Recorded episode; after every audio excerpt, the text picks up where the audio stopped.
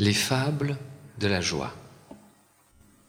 Il n'était pas encore mort, car il avait les yeux ouverts. Il n'était pas encore mort, car il marchait, droit devant. Il essayait d'apprécier ce qui lui arrivait, car il pensait qu'il n'y avait rien de mieux à faire, pour le moment. Et il pensait, sans trop réfléchir, puisqu'il avait les yeux ouverts. Son tour arrivé, il fut tout de même surpris. Il se décida finalement à sortir. Il essaya tout d'abord de défoncer la porte du tunnel avec les pieds, mais il n'y parvint pas. Il se fit mal. Il pensa alors à la barre métallique aperçut au fond de la cavité. La porte céda du premier coup. Il s'avança prudemment à l'extérieur, un avant-bras à la hauteur du front. Après l'éblouissement auquel il s'attendait, la vision qu'il eut le fit reculer d'un pas. Il sentit son champ de vision se rétrécir son esprit tombé au fond de lui, et le monde alentour lui échappait. Il ne reprit connaissance que quelque temps plus tard, sans savoir combien. La lumière n'avait pas changé, l'impression était la même. Putain, apparaissant et disparaissant, derrière les vagues d'un épais brouillard, tout le paysage visible était blanc. Aucune trace de vie, aucun arbre, aucune herbe, aucune couleur, rien.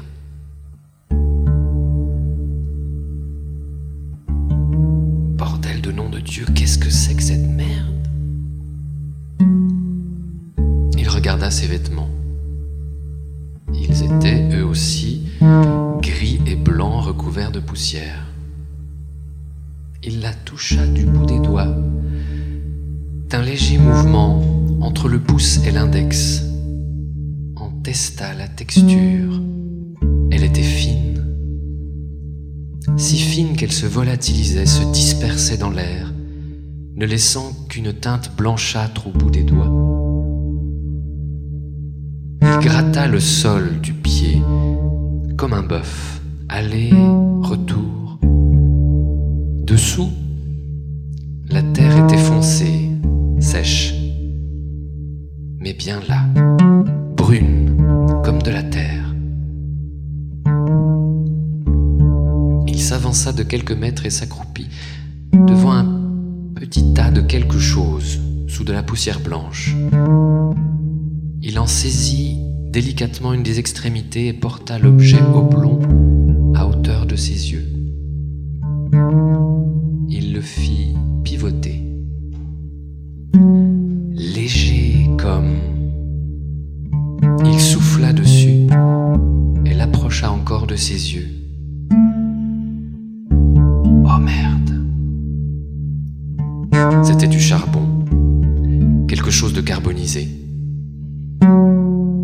Il se retourna vers les débris de la porte.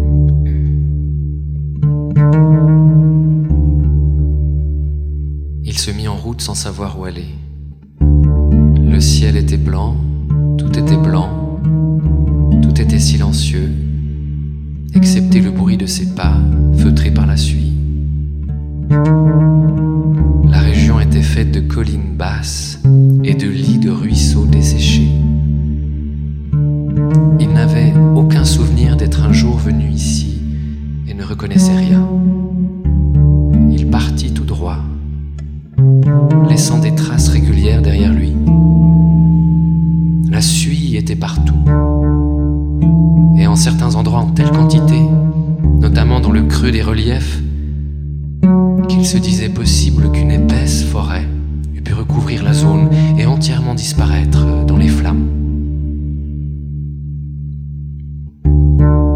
Le soleil avait presque percé les nuages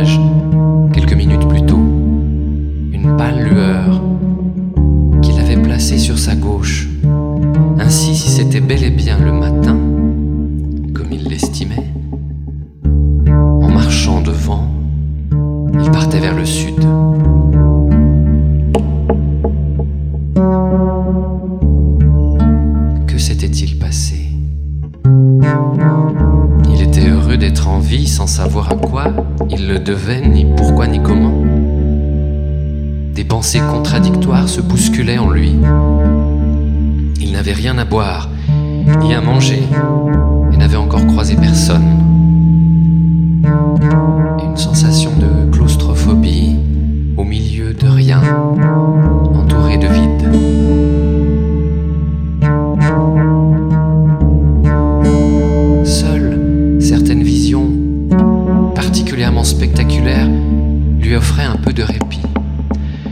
Amas géants de suie sous le ciel mat.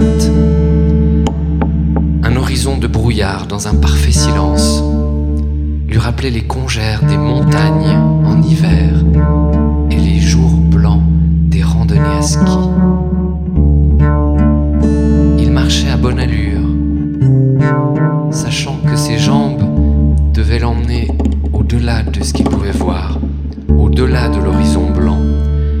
savoir si celui-ci avait une fin, quelque part, atteignable à pied, un jour ou l'autre.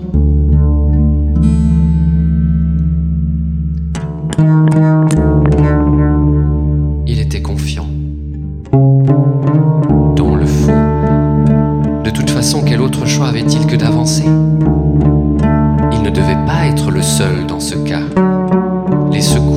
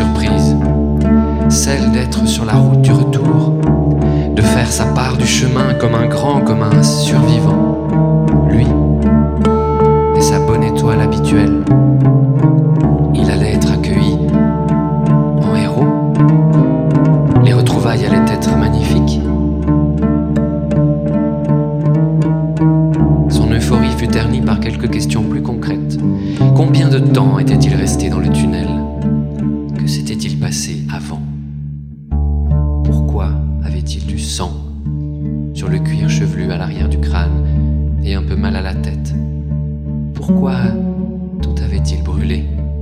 Où était-il? La réponse à cette dernière question était une des clés de l'énigme, car dès que le brouillard se serait dissipé, il pourrait distinguer un bout de lac, une plaine ou une montagne, qui lui permettrait non seulement de se situer, mais aussi par effet domino, lui ferait revenir en mémoire les dernières heures, pour l'instant égaré dans ce qui avait dû être une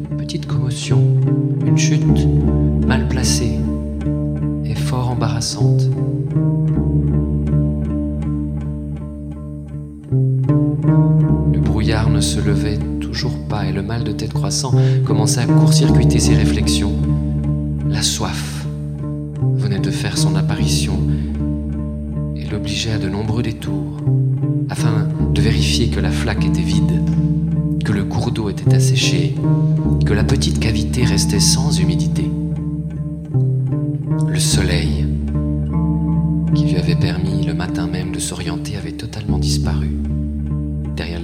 Uniforme du ciel et de l'horizon.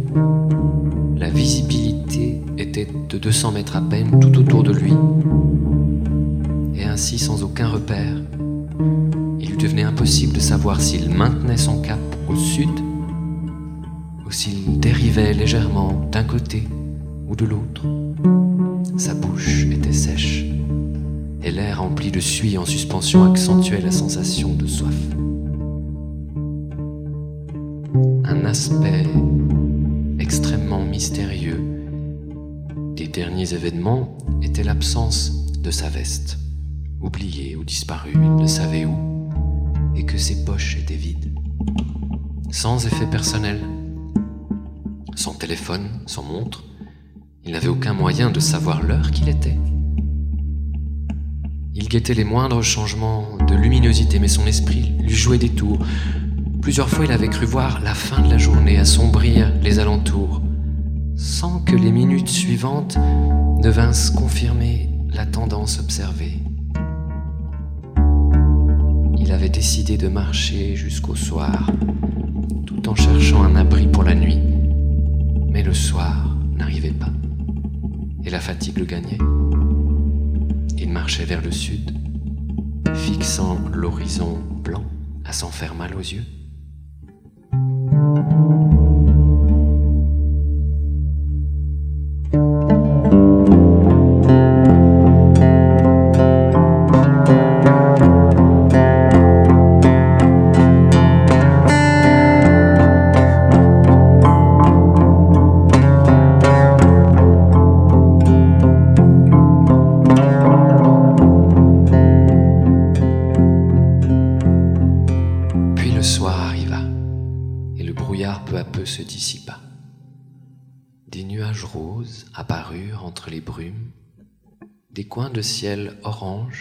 Se dégagèrent d'entre les nuages, et tout l'environnement bascula, ce qui avait été blanc devint mauve. À sa droite, une ligne horizontale teintée de jaune et plus lumineuse lui indiqua l'ouest. Une brise s'était levée avec les derniers rayons du soleil rasant le sol, ouvrant le ciel par brefs instants et le refermant aussi vite.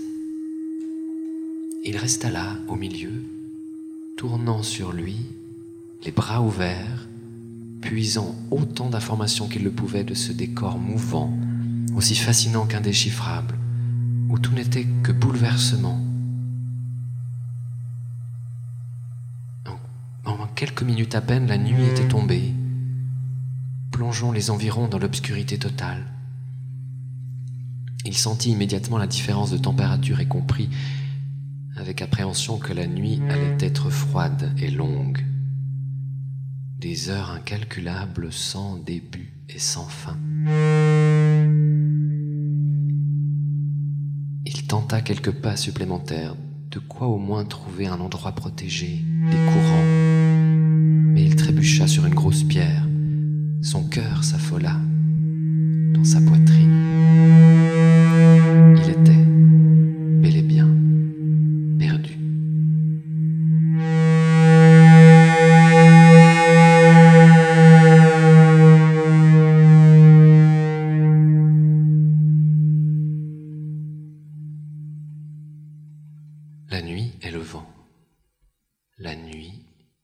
depuis toujours et il faisait froid, très froid.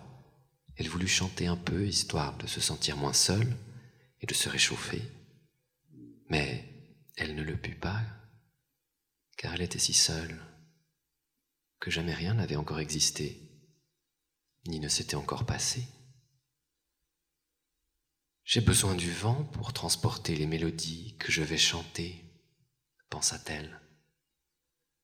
Alors elle inspira timidement et expira du bout des lèvres un filet de brise teinté d'une note à peine perceptible.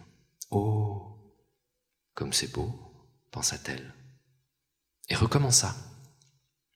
Une deuxième, une troisième note, puis une esquisse de mélodie sortit de sa bouche, puis enfin un tourbillon de vent maladroit emporta un premier chant. Oh, comme c'est beau, se dit-elle à nouveau. Alors, émerveillée et joyeuse, elle ne cessa de fredonner, de chanter, s'en donnant parfois à cœur joie. Au bourrasque de ses vocalises succédaient des courants mélodieux de mots chauds, tant et si bien qu'au bout d'un moment une lumière s'alluma, non loin de là. Qu'est-ce que tout ce grabuge au milieu de la nuit? Comme elle n'avait jamais entendu de questions Elle ne savait même pas qu'elle était supposée répondre ou s'interrompre. C'est pourquoi elle continua à chanter dans le vent. Une deuxième lumière s'alluma. Puis des dizaines d'étoiles se réveillèrent, étonnées de toute cette musique au beau milieu de la nuit. Plus les étoiles se réveillaient, plus l'air se réchauffait, plus loin le vent emportait les mélodies de la nuit, réveillant d'autres étoiles endormies, qui à leur tour s'allumant réchauffaient l'air et emmenaient les mélodies réveillées d'autres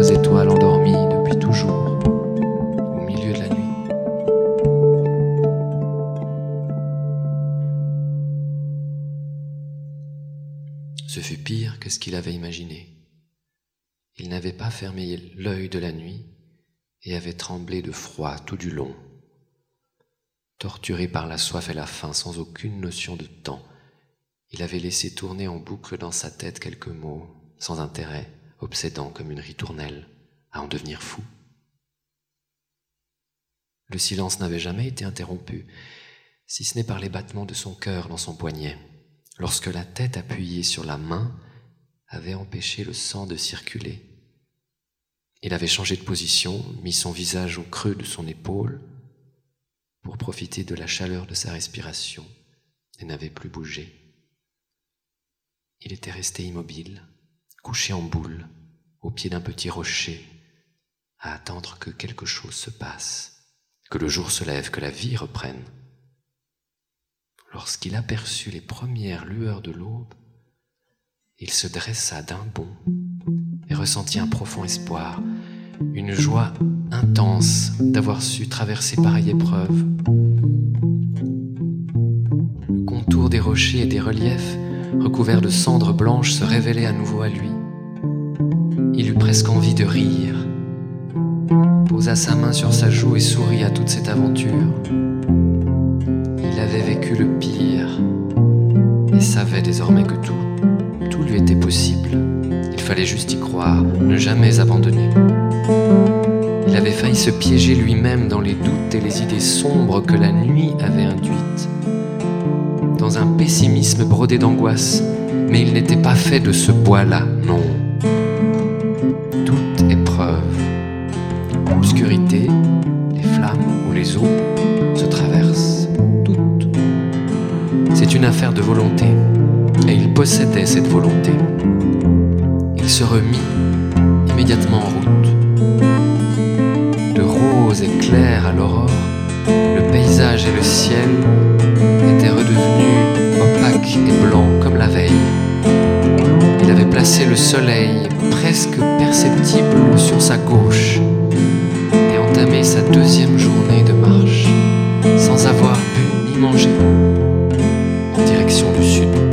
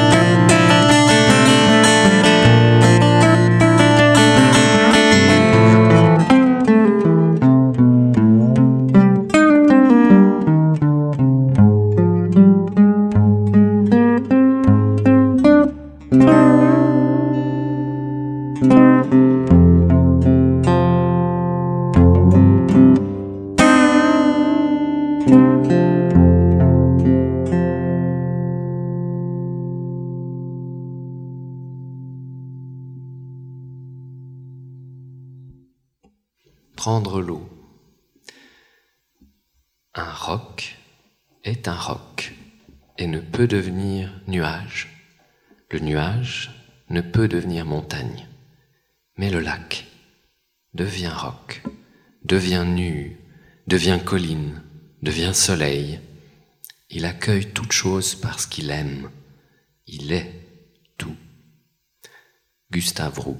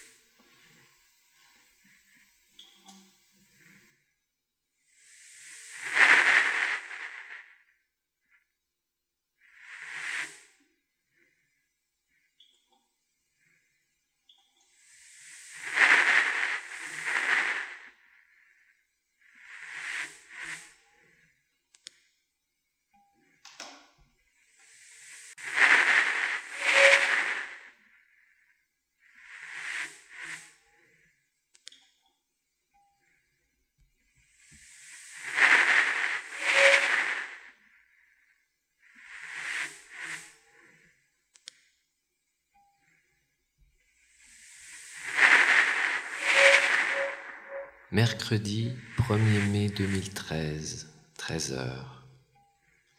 Le lac, vu d'en haut, est irréel. On dirait une plaque d'aluminium. Ces plaques de l'usine où il a travaillé l'été dernier avant de se couper la main. Dans la campagne plus haut, le colza est en fleurs. Le jaune violent des champs, déjà épanouis et sans partage, l'a surpris. Après la couleur, l'odeur âcre des fleurs l'a saisi à la gorge sous son casque. Simon a proposé à Odile de descendre au bord du lac pour la première fois de l'année. Il a ficelé un paquet à l'arrière du scooter. Odile le sent buter dans son dos. Des voitures impatientes les dépassent. Le deux roues, trop lent, vacille chaque fois qu'un véhicule le double. Après des accélérations molles, des descentes dignes d'un grand 8, ils arrivent au parking. Le moteur a tenu bon.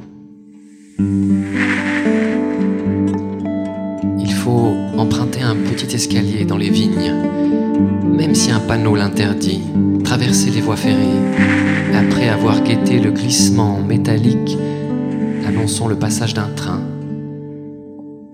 Ça en vaut la peine, promet Simon. Là-bas, ils seront tranquilles. Dans le talus des saules et des merisiers, des fleurs, des papillons, le lac à nouveau, tout près cette fois. Il longe le bord sur une centaine de mètres, saute d'un bloc de rocher à l'autre. Odile a de la peine à avancer avec ses espadrilles à semelles compensées. Il débouche sur la petite plage.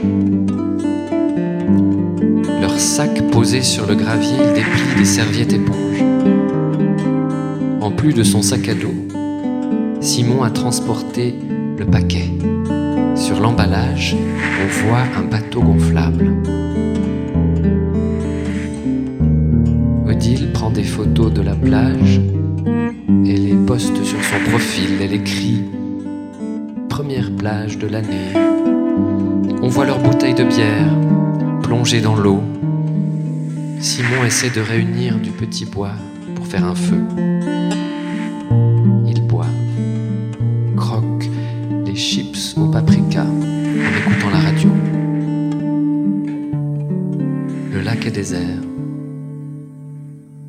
De près, il n'a plus le même aspect dur. Il est moiré, irisé. On dirait une tache de benzine. Dans la montagne en face, on n'aperçoit ni ville ni village. Paysage semble vierge, originel, comme s'il témoignait des premiers jours du monde. Seul le passage des trains, produisant des déflagrations à intervalles réguliers, trouble ce calme irréel. Puis les oiseaux recommencent à chanter. Cet après-midi est à eux. Simon a l'intention d'en profiter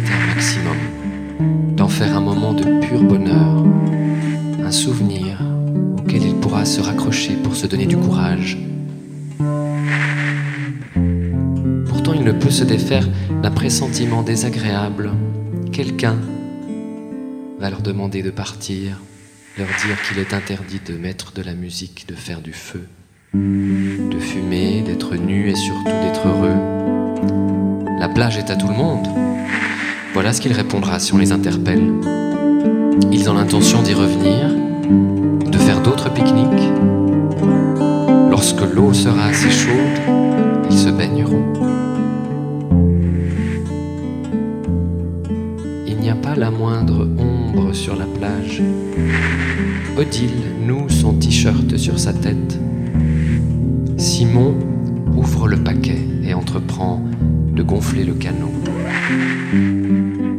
Odile le regarde s'échiner, nu en plein soleil, penché en avant, la peau des épaules déjà rouge, les testicules se balançant.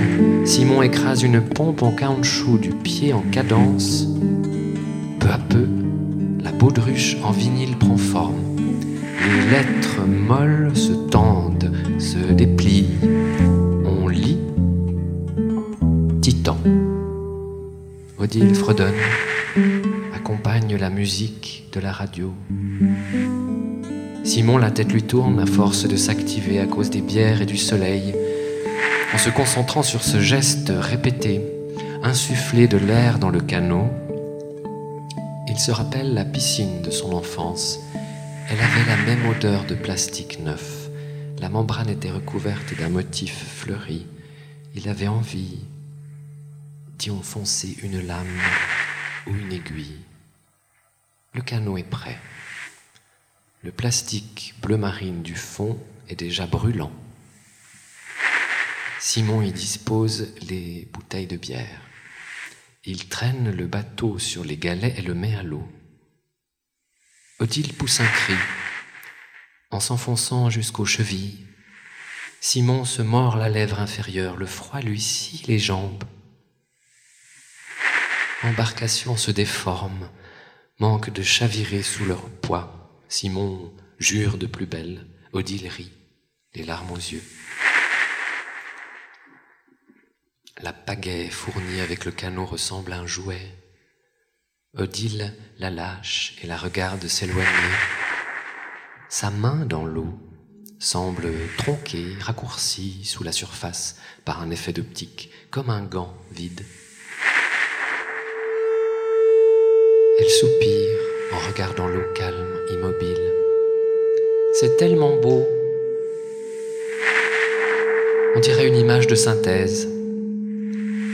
Des facettes innombrables vibrent en surface, bleu, blanche, jaune et noire, un mouvement impossible à saisir, hypnotique, comme si l'image du monde s'était brisée, éparpillée en millions de morceaux qui tentaient de se remettre dans le bon ordre et que l'eau continuait à disperser. Si on regarde bien, on voit l'ombre du canot pneumatique. Curieusement, leur propre ombre, leur silhouette à Simon et à elle, n'apparaît pas dans l'eau. Au loin, à la surface, le reflet des nuages. Alors, leur embarcation en dérive vole dans un ciel fluide et froid. Ils ne risquent rien. Ils ont appris à nager à l'école. Même s'ils n'en ont plus l'occasion depuis, ce sont des choses qu'on n'oublie pas. Le canot tangue, Odile change de position, se penche par-dessus bord pour voir s'il aperçoit des poissons. Simon parle de couleuvres, ondulant parfois dans l'eau près du rivage. Odile essaie de photographier son reflet. Est-ce que le lac est profond? demande-t-elle. Combien de fois ma main? Sur la rive, une présence se détache. Un héron cendré prend son envol depuis un rocher. Ils ne sont pas seuls.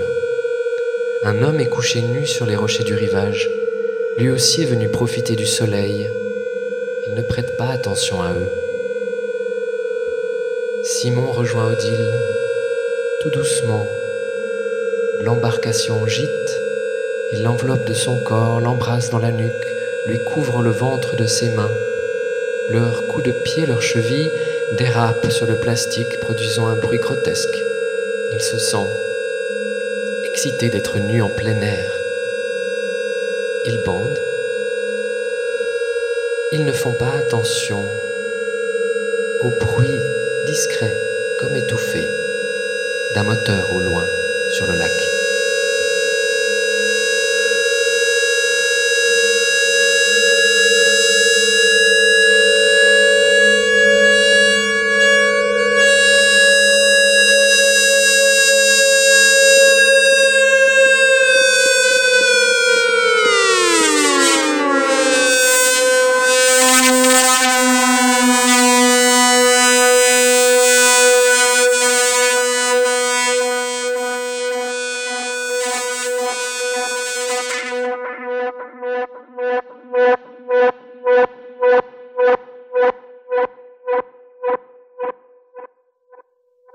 Jour d'après. Drame sur le Léman. Une femme de 22 ans a perdu la vie hier près de la commune de Riva. L'hélice d'un canot à moteur l'a mortellement blessée alors qu'elle se baignait avec son ami, un jeune homme de 25 ans, le pilote du canot, est recherché par la police. Trois ans après, durant la même journée, Georges.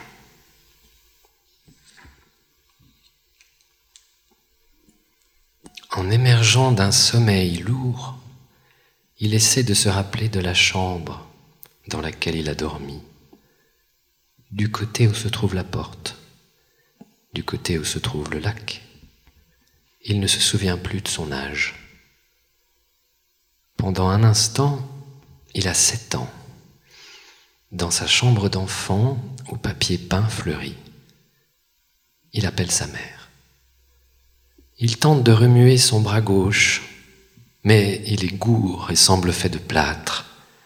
Georges bouge les doigts, faire circuler le sang, ramener la vie dans la chair.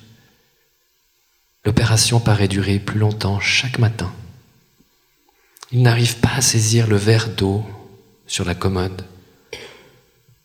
comme si en rêvant, son esprit avait quitté son corps et ne l'avait pas réintégré tout à fait.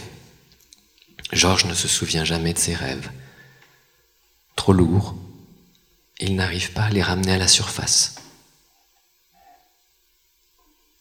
Il allume une pipe, longe la place de jeu, passe près d'une poubelle en forme poussin, le bec ouvert, les yeux exorbités. Vient la cabane des pêcheurs. Les nasses sont entreposées sur le sol. De grandes cages de treillis rectangulaires avec une ouverture en forme d'entonnoir.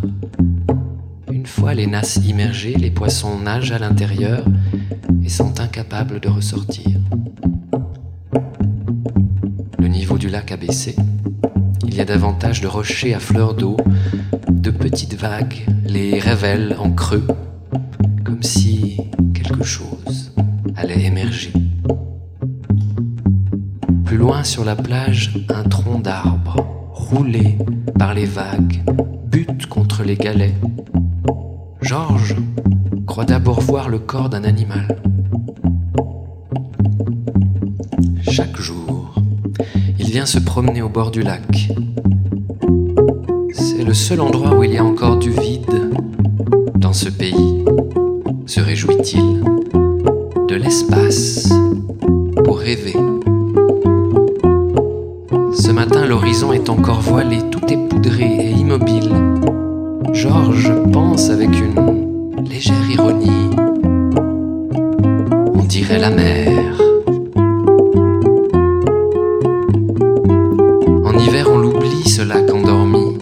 Personne ne prend la peine de le regarder. Il se rappelle à vous depuis une avenue entre deux immeubles.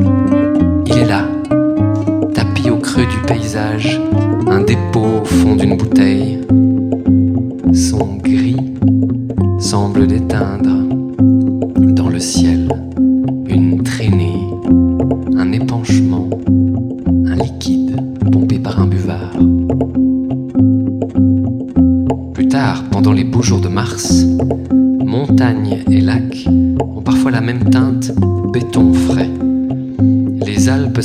Semblent plus hautes, vertigineuses. Parfois seule la ligne de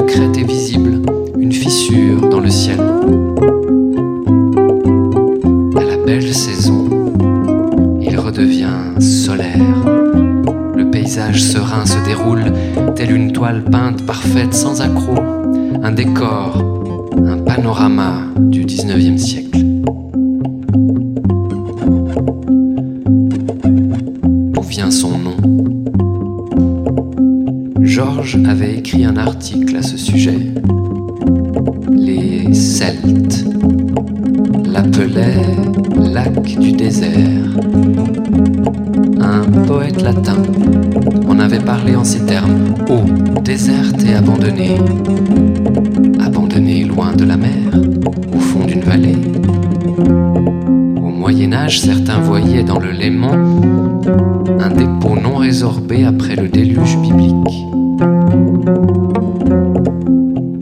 Catalogues des voyagistes vantent le plus beau paysage du monde, d'une majestueuse tranquillité, un océan de poche, une Méditerranée intérieure, ses rives pittoresques et la baumie de ses habitants.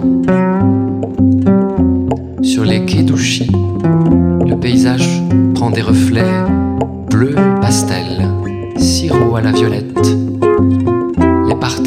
des quais, pensées jaunes au cœur noir, tagettes, cinéraires, sont d'une propreté raide.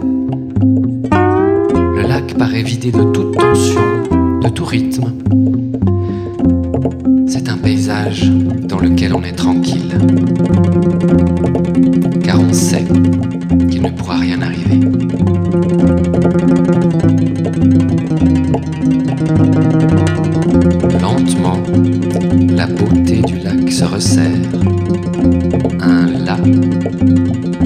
Le nom d'un piège, un cordon, un collet, disposé dans la nature par les chasseurs pour attraper de petits animaux.